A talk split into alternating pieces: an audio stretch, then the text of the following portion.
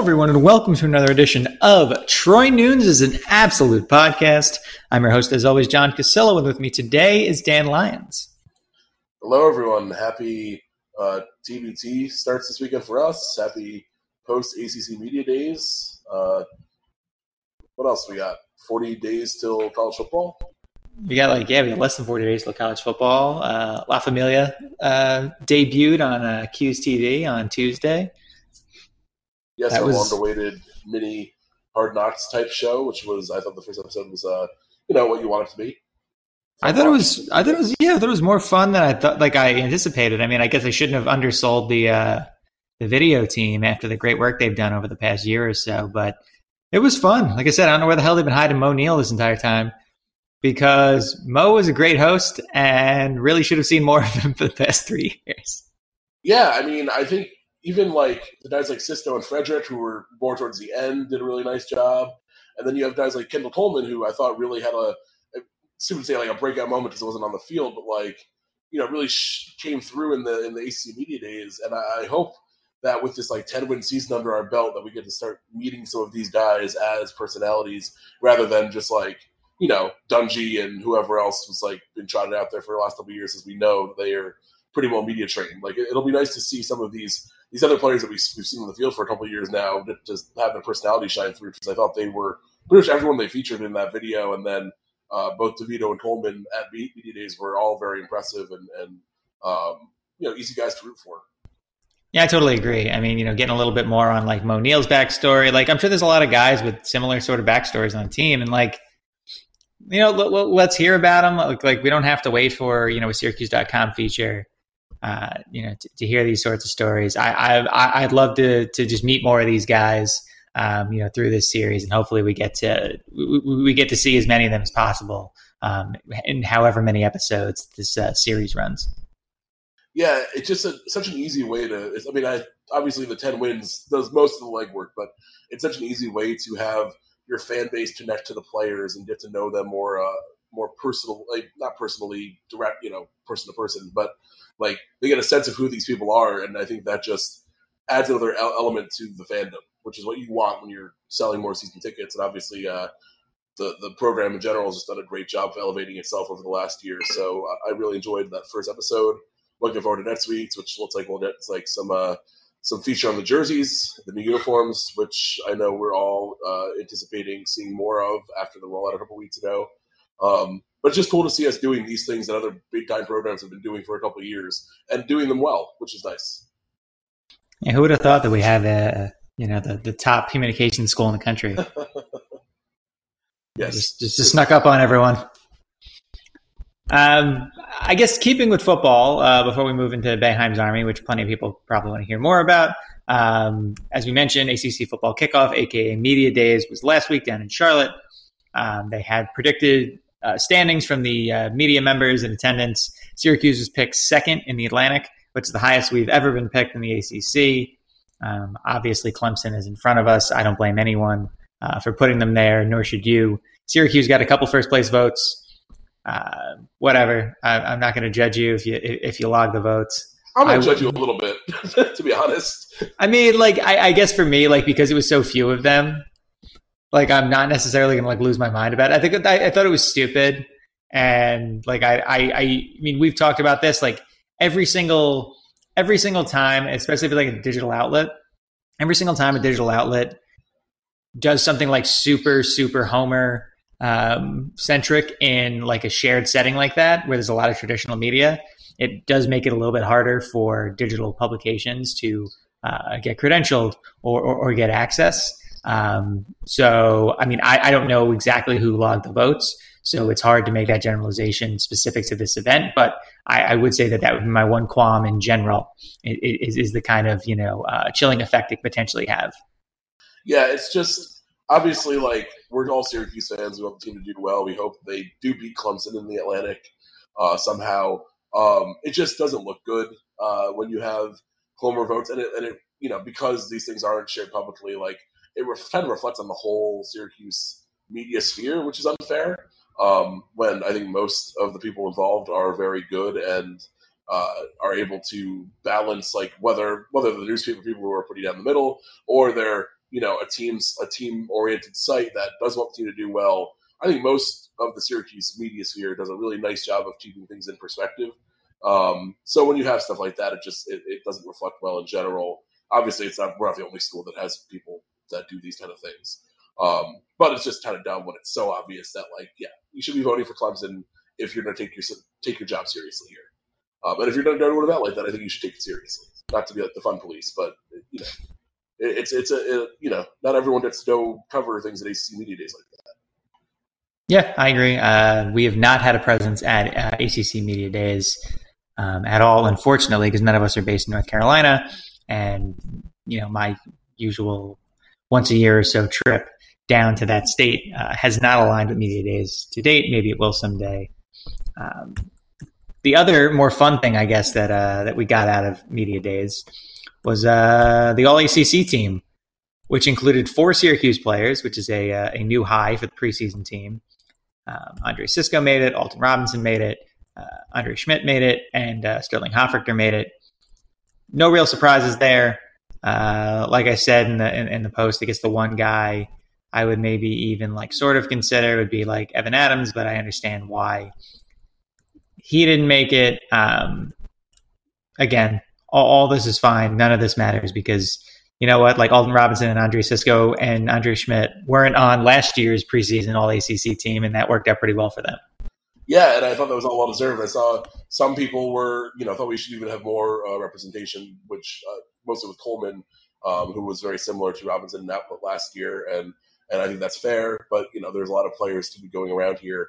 Um, but the fact that we got four guys and four, you know, very well uh, deserved guys on this list is impressive, and uh, it's nice to to a have like a decent amount of representation, and then be in a position where you could kind of rightfully think, oh, oh wait, there probably could or should be some more there. Um, it's a very different world than we were used to, where like we would be pretty thrilled if we got like one guy in the preseason first team.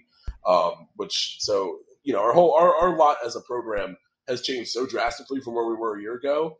Um, it's kind of an adjustment period to like get used to it, and, and hopefully that we, we are able to prove uh, that this wasn't like a one year flash in the pan, which I don't think either of us uh, believes it was. Um, so it's cool, and, and, it seems like we, we definitely have, have gotten this uh, extra respect that we, we definitely earned last season on the field, and, and others aren't treating it like a potential flash in the pan either. Yeah, I mean that was the one thing that we've kind of said in the past, like when when ACC media didn't give a shit about Syracuse players or or didn't really you know pay much mind to us um, in terms of the projected standings. Like, okay, it's just like anything else in, in college sports in particular. Um, just go win, just go win, and, and and and everyone's paying attention to you, and and and you know this is kind of the result of that. You know, obviously, I think that I think that you know all ACC votes are not the only mark of success, but they are a good judge of kind of where the program's headed, and you saw that pretty me- immediately.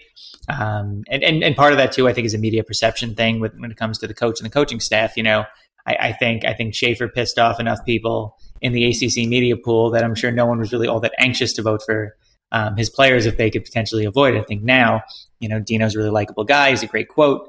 Um, he's someone who you know is happy to interact with media. So people are happy to give a vote if they think a guy, if they're picking between a couple guys, and maybe they like Dino better than another coach. And like you know, it, the media poll, again, at the end of the day, doesn't really matter. It's just a factor here. The only thing I would even have potential issue with is really just that Clemson has four of the five offensive linemen, and like while I think Clemson might have like four, like the seven or eight best linemen in the league I think there's probably some room for a couple other guys in there uh, that I might have uh, slotted in instead. Yeah, that's totally fair. And I think the Dino thing, um, like, really plays off. Like, I think if we had a coach that wasn't as media friendly uh, and hasn't done so much like kind of low key legwork in terms of selling his program to the media at large, even though it doesn't really seem like that's what he's trying to do all the time, um, we wouldn't be getting the same amount of love. Like, it's so easy to root for Dino that I think uh, that's helped uh, help kind of transition from like oh they just won 10 games but that's definitely not what they're going to do all the time to like no people are buying in. Um, it's one of the advantages of having a super like maybe I said I said this during media days on Twitter I think like maybe the most personable coach in college football. Definitely like among the tops uh, especially in the Power Five where like people generally know who these people are. It's probably close. I mean he he picks his spots too which I think is like an underrated skill for Dino, where, where, he, you know, like he's talked to us. He's he obviously talks to Syracuse.com pretty regularly, but then like nationally, like he just picks the places where he wants to be. And, and, and finds himself quoted in the right places at the right time, and I I, I think that that there's a talent to that um, that that he it seems is unique to him um, as far as current college football coaches.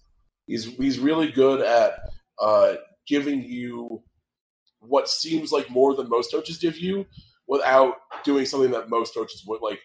He knows how, how much to give to the media and the fans without giving anything like of super important away Um, and like it's almost like a little bit of a magic trick, but so many other coaches are so bad or just do not care at all that it comes off so much better than probably it even is like in reality.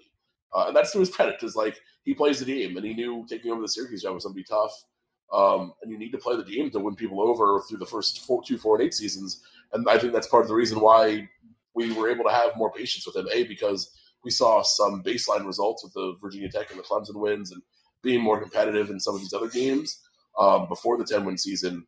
Uh, but like I think a, a different coach who had the same exact first two seasons might not have been given the same ton of slack because of how Dino has treated the job and treated the fan base and treated the media. Um, so it's just you know it, you really it's impossible for us to really knock anything Dino's done so far.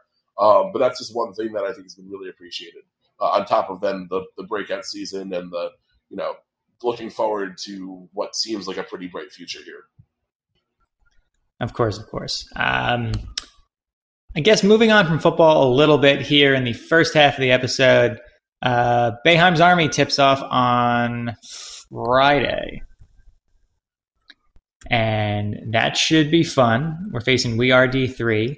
Um, Dan, who's your favorite player on this team? Because uh, th- th- there's a lot of guys to choose from. I know I mentioned in an article today, Wednesday, just like kind of how this team feels different. There's like some sort of redemptive factor to a lot of these guys because, you know, other than Hakim Warrick, everyone else kind of fell short of perhaps what they wanted and what Syracuse fans wanted for some really great teams. Um, that's tough to answer because this, uh, like you wrote today, that's such a new look Boeheim's Army team where we have like some obviously Devendorf's been like the face of the team basically since the start, and like Ward's played a bunch. I think Watkins has played previous years. Ayo's played previous years. Triche.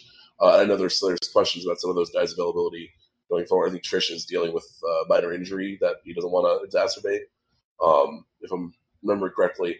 But like Andrew White's new, uh, BJ Johnson, who obviously was at Q's for a little bit and then transferred and went on to a really, really aggressive career at LaSalle's new. Chris McCullough gets to really, you know, pick up the, the pieces from a, a very short Syracuse career. Um, Mike Gbinije is on the team for the first time. Uh, it's tough to like pick a, a favorite guy here. Um, I'm really excited about these new guys just because we have we've added length, we've added shooting, um, we've added youth, which I think are all uh, important things that we've come to learn in this tournament. Um, and then we still have like the guys like Gillon and Devendorf and Warrick who have experience in this tournament and kind of know what the game play is like. So um, on paper, I think this is possibly the best Boeheim's Army team. Um, and then you throw in like Jordan Crawford, who might be the best player on the team, even though he didn't go to SU. But it's probably the aside from War, you know, a decade ago, it's probably the longest NBA track record. Um, and even guys like Johnson and White are like fringe NBA guys themselves. Like it's it's a pretty impressive bunch, and I think if they're going to win this thing, like this this year's as good a chance as any. Um, but I kind of have to see them play before I really, you know, pick one of them out. Otherwise, I'm going to default to like a guy like Ao or a guy like uh, Triche, who I have like personal experience with from my time at SU watching them. Yeah, that's totally fair, and I think you know what, especially with these alumni teams for uh, the basketball tournament, I think there's there's going to be a lot more affinity for the guys that were there while you were on campus. Um, the, the, the big thing for me, you know, is just like I said in the piece, like th- th- this team adjusted, and like it's not that Boeheim doesn't make adjustments; he does, but he doesn't adjust to this extent and to this extreme the way they went. And, and I think again in a good way, where they saw last year, like you and I last year at this time, we're talking about, oh, like Boeheim's Army should win this event because they have more size. Little did we know that the Elam ending and just you know basketball trends in general, we're going to push the entire game to the perimeter where SU only had you know a handful of shooters and they weren't really going to be able to keep up with a more running style. I think adding adding so much length and adding so many guys who can hit from outside. I mean, no, you don't have necessarily like a sharpshooter the way you did, um, you know, James Southerland in previous seasons, but like Andrew White's close. Um, obviously, you know, Triche, if he's healthy, like can hit from outside. Um, BJ Johnson it, it proved himself a pretty capable scorer. John Gillon had his moments. Gbinije had his moments. Like Jordan Crawford, like you said, is probably the best player on the team. Like th- there's definite there's an ability to play a different style of of offense than Syracuse plays um, in practice with Jim Boeheim, and I think that's really the big difference this year versus previous years. Where I don't think this team is necessarily going to be as much of a reflection of um, Syracuse basketball under Jim Boeheim as much as it's going to be players who played under Jim Boeheim, and, and that's really what kind of bonds them together more than just like more than anything else. Yeah, it's really impressive. You know, this event, I think it's, the players definitely take it seriously. There's a lot of money on the line. They're each standing to make like 150 grand if they win it. Um, but I think I think uh, Kevin Belbey, who's managed his team since the start, and Ryan Blackwell, who's coaching it, um, have done a really nice job of like uh, changing things up and, and going and and not just settling for the same guys. Like they've done a really interesting job. Obviously, going to a guy like Crawford, um, I forget who on the team really recruited him.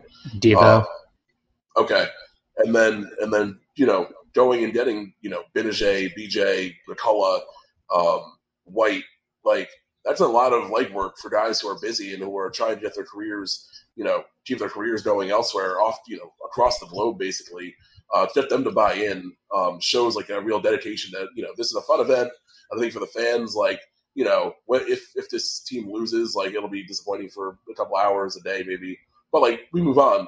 But they take it very seriously. Like they're playing to win this thing, and um, I think uh, every year we kind of, we almost like surprise ourselves with how uh, how much everyone gets into it. So um, I'm just really impressed with with how they've taken like a kind of a professional approach and in adapting to how the game has changed every year and and really not resting on the laurels of like oh we'll just run it back with the same like eight guys and and you know hopefully it goes well. Yeah, I, I, again, I, I, think that's a unique thing for this team versus maybe Syracuse. Again, Boeheim's not one to necessarily run it back, but at the same time, like he's not necessarily one to, to change things that seem to be working to an extent. Um, obviously, he's a Hall of Fame coach and knows more than he knows more now than I ever would in a thousand lifetimes. But but at the same time, yeah, I, I think the adjustments are great. I think it's great to see some new blood in there because realistically, the core of this team is getting older and isn't necessarily going to be able to do this to the same level as long, especially as the alumni teams seemingly get younger, get more NBA experience um, I'm looking forward to to this weekend and hopefully you know longer uh, in this tournament. Dan, do you do you think we're going to win win it all? I, knowing last year that we were kind of in the same boat, albeit for different reasons, thinking that that Boeheim's Army was going to take home the title. You know what? I, I, have no reason not to just be a homer here. Um, I think they're going to win this thing eventually. Uh, this team is really like on paper looks really good. I think they've corrected some of the issues we've had in the past. We have a year with Elam Ending under our belt. Um, we have a ton of shooting. I mean, there's probably six or seven guys on this team that are really, really capable three point shooters. Um, I, will take them. I, I, have no reason not to. Uh, I'm very tired of overseas elite uh, winning this thing, so I'll, I'll go with the uh, with the good guys here, and, and hopefully this this is a couple fun weeks. It usually does, so uh, I'm excited to get back into it. Yeah, I'll I'll take some Syracuse sports. I'll take some content no argument from me um, at all. Makes it much easier to do my job when uh, when Boeheim's Army keeps winning.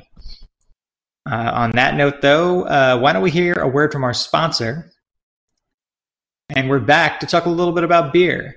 Dan, I know you've been traveling, so what have you been drinking? Yeah, I was down in the south uh, this weekend, which accounts for my voice sounding the way it does. Um, I had a couple of things from down there, a decent amount of Westbrook, which is probably the most well known craft brewery in South Carolina. Uh, where I was, uh, had some some One Claw, had some of their goses, had a bunch of their goses because I was on the boat one day, and that's a good outdoor beer. Um, also had some uh, Sea Quench from Dogfish Head, which is not a Carolina beer; it's a Delaware beer, but also a really really good summer outdoor beer. Um, had a strawberry lemonade doza from Sycamore up in North Carolina, uh, which was uh, another you know light drinkable I was really focused on like the sessions because I was outside a lot. Um, and then not a ton else uh, super new. Um, unfortunately, I didn't try too much new stuff from down there, but some of the uh, the, the standbys from whenever I visit. Fair enough. Yeah, I uh, on my end, uh, I'm still in New York for Monday night after we recorded last week. So went over to Dinosaur Barbecue in Troy, had some uh, hop sounds from Single Cut Beer Smiths, their uh, Kolsch, had some Flower Power from Ithaca Beer Company because always make sure to get some of that whenever I'm back east. Um, stopped over at Brown's Brewing Company in Troy and had their uh, Closet Freak uh, lager and then their Vienna lager. They were both pretty good. Um, had some peeper and lunch from Maine Beer Co. And then out here, uh, had Alternate Futures, a West Coast IPA from Hop Saint uh, over in Torrance that I've mentioned a couple times. Uh, really, really good crisp beer from them. Uh, really enjoyable. And then uh, Luponic Distortion from uh, Firestone Walker, the the latest iteration in that series. super good, super drinkable. I think it's like five and a half percent or so. So that one was, you know, another winner. Um, also had at Abigail Brewing in in Hermosa Beach had their Hurley McSurley Pilsner, it's a German style Pilsner, nice, uh, crisp. Had for the first time in a while, a fresh squeezed IPA from Deschutes. Uh, always forget how good that one is. Like uh, within a couple weeks of uh, of canning, bottling, or uh, or thrown in a keg, and then of course um, the the drug that I forgot existed, uh, grapefruit sculpin, that I just like had just not picked up in a while, and then grabbed one at a bar and, and you know fell in love yet again.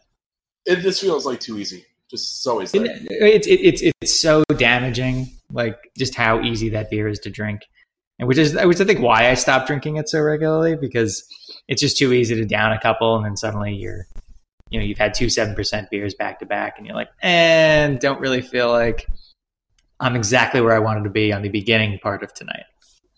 That is just like so easy to find now and has been for a while, probably since we've been doing this podcast yeah. That like it almost feels like lazy to grab it. And then there's still like if you're not at like an awesome, awesome beer bar, um, and just like a pretty decent one, there's still a good chance that they'll have it and it'll be the best beer on tap. And like you don't want to be lazy, but then you're like, oh yeah, it's just really, really good.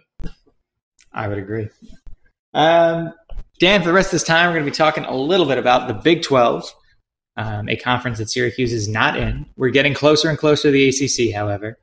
Um, there's actually just one more episode before we get to the ACC. Um, but yeah, the Big 12 is interesting. Um, West Virginia is not going to be all that good this year, which is enjoyable. Um, Kansas might suck, that they might be entertaining just because of Les Miles. And I think Texas is not going to win the league. Dan, your thoughts?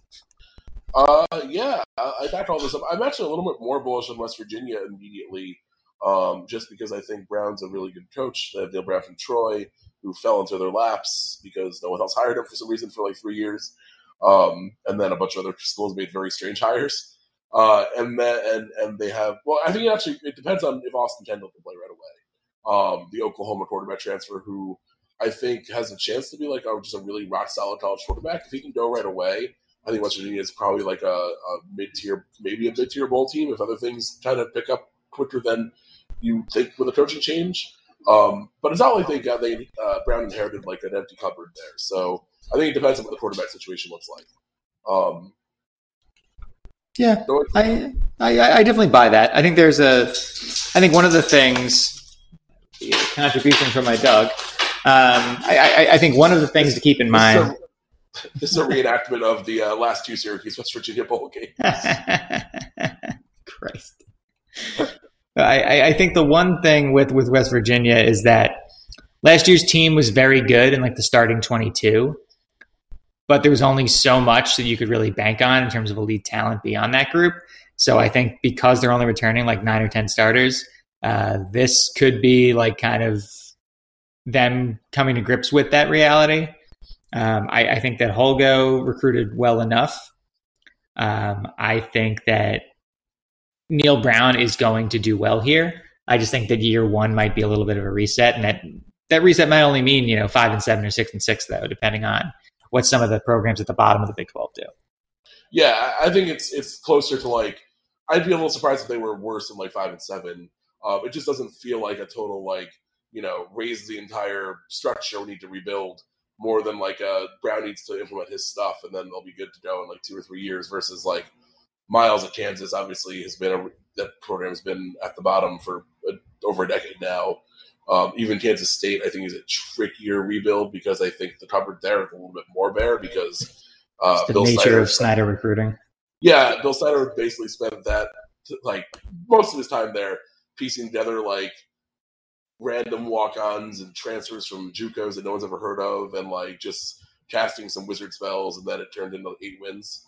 Um, and I think Klieman, while an accomplished coach, um, probably needs to find a more uh, technically sound way to put that program together. Um, so that may require more of a like, uh, you know, we had a bottom out first here. Um, so I, I, think West Virginia is just a little bit of a different situation than those. Uh, and this was also the weirdest way to start a Big 12 preview. We you mentioned Texas once. We did not say the word Oklahoma. Um, we talked about West Virginia off the bat, even though they are going to be at best probably like the seventh or eighth best team in the conference. Started from um, the bottom. Now we're here. Yeah.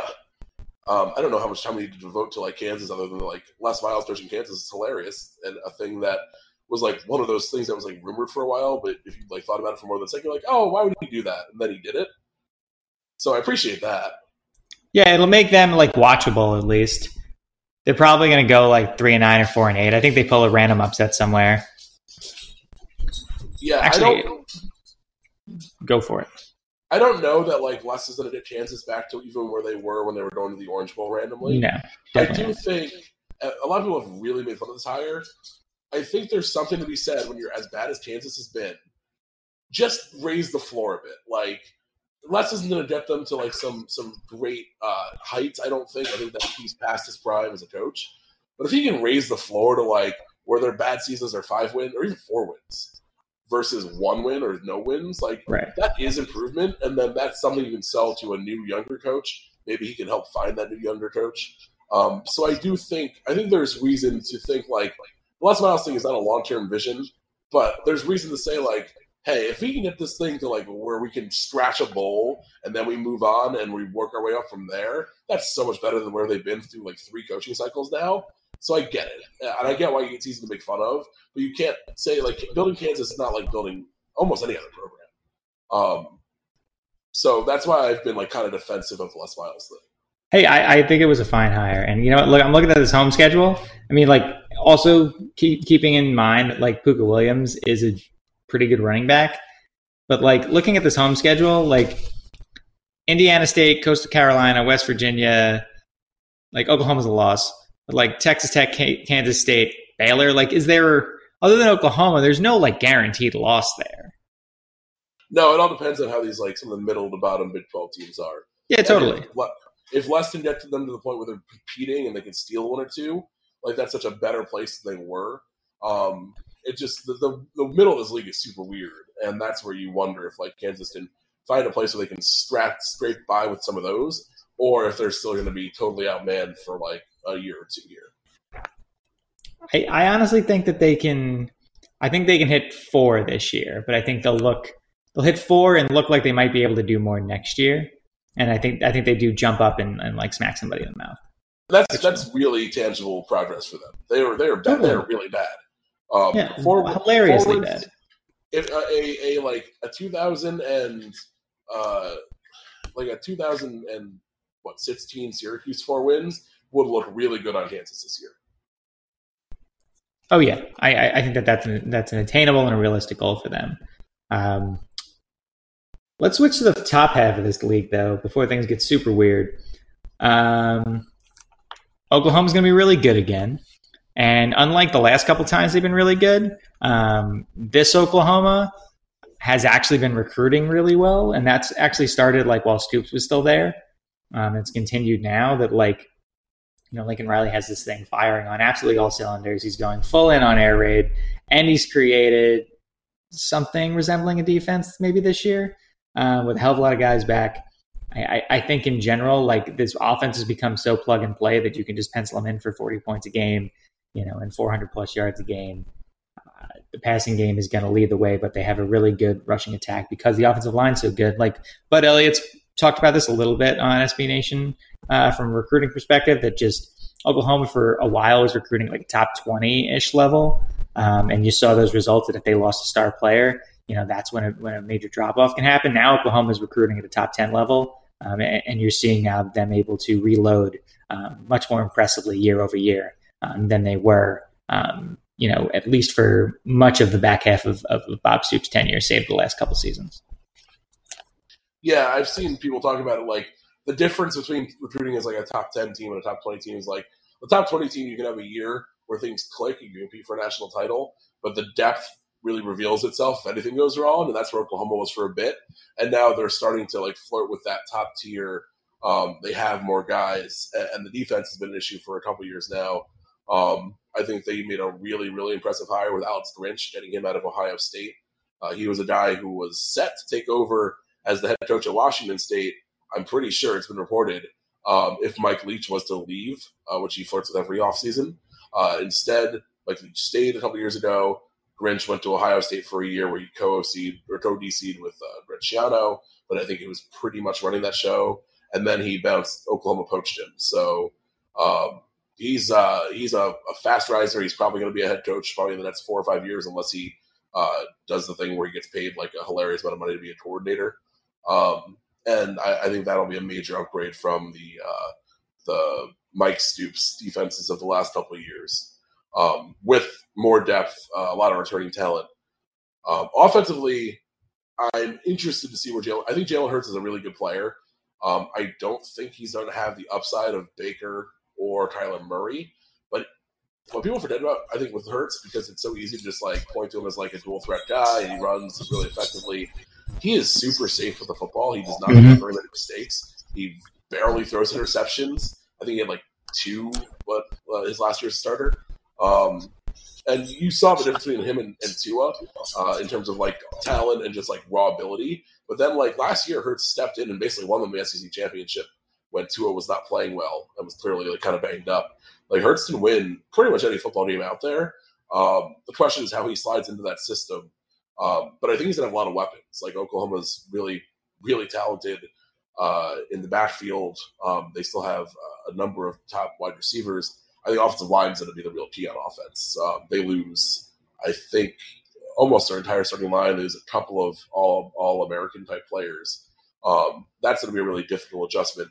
But having a senior who's mobile like Hurts also helps kind of negate some of those issues, and they've recruited well. Um, so I think I think the offensive line is the biggest question. Hurts, it's a question in that like you don't really know how it's going to look, but I feel pretty confident it'll be at least like you know pretty explosive uh, even if it's not as good as the last two quarterbacks. Yeah, I mean, like I said, I, I think Oklahoma's a bit plug and play on offense at this point. Um, doesn't mean that you're necessarily going to, you know, plug in and get, you know, Mayfield numbers, but I think he can still put up some pretty respectable uh, numbers again, like with the supporting cast that you had mentioned. Um, Dan, what do you think about Iowa State this year? I feel like a lot of people are super high on them. I'm super high on them because Matt Campbell, I think, is a really good coach. I think that they've assembled a moderate amount of talent, but they've what they've really done well, uh, you know, on a similar level to Syracuse is they, they've they've created depth there too, and I think Iowa State could be a top twenty five team this year. Um, I know they've competed with that general range for the last couple seasons now under Campbell, but I think this year is one where yeah, that they could potentially win eight or nine games and maybe even challenge for uh, second place in the Big Twelve.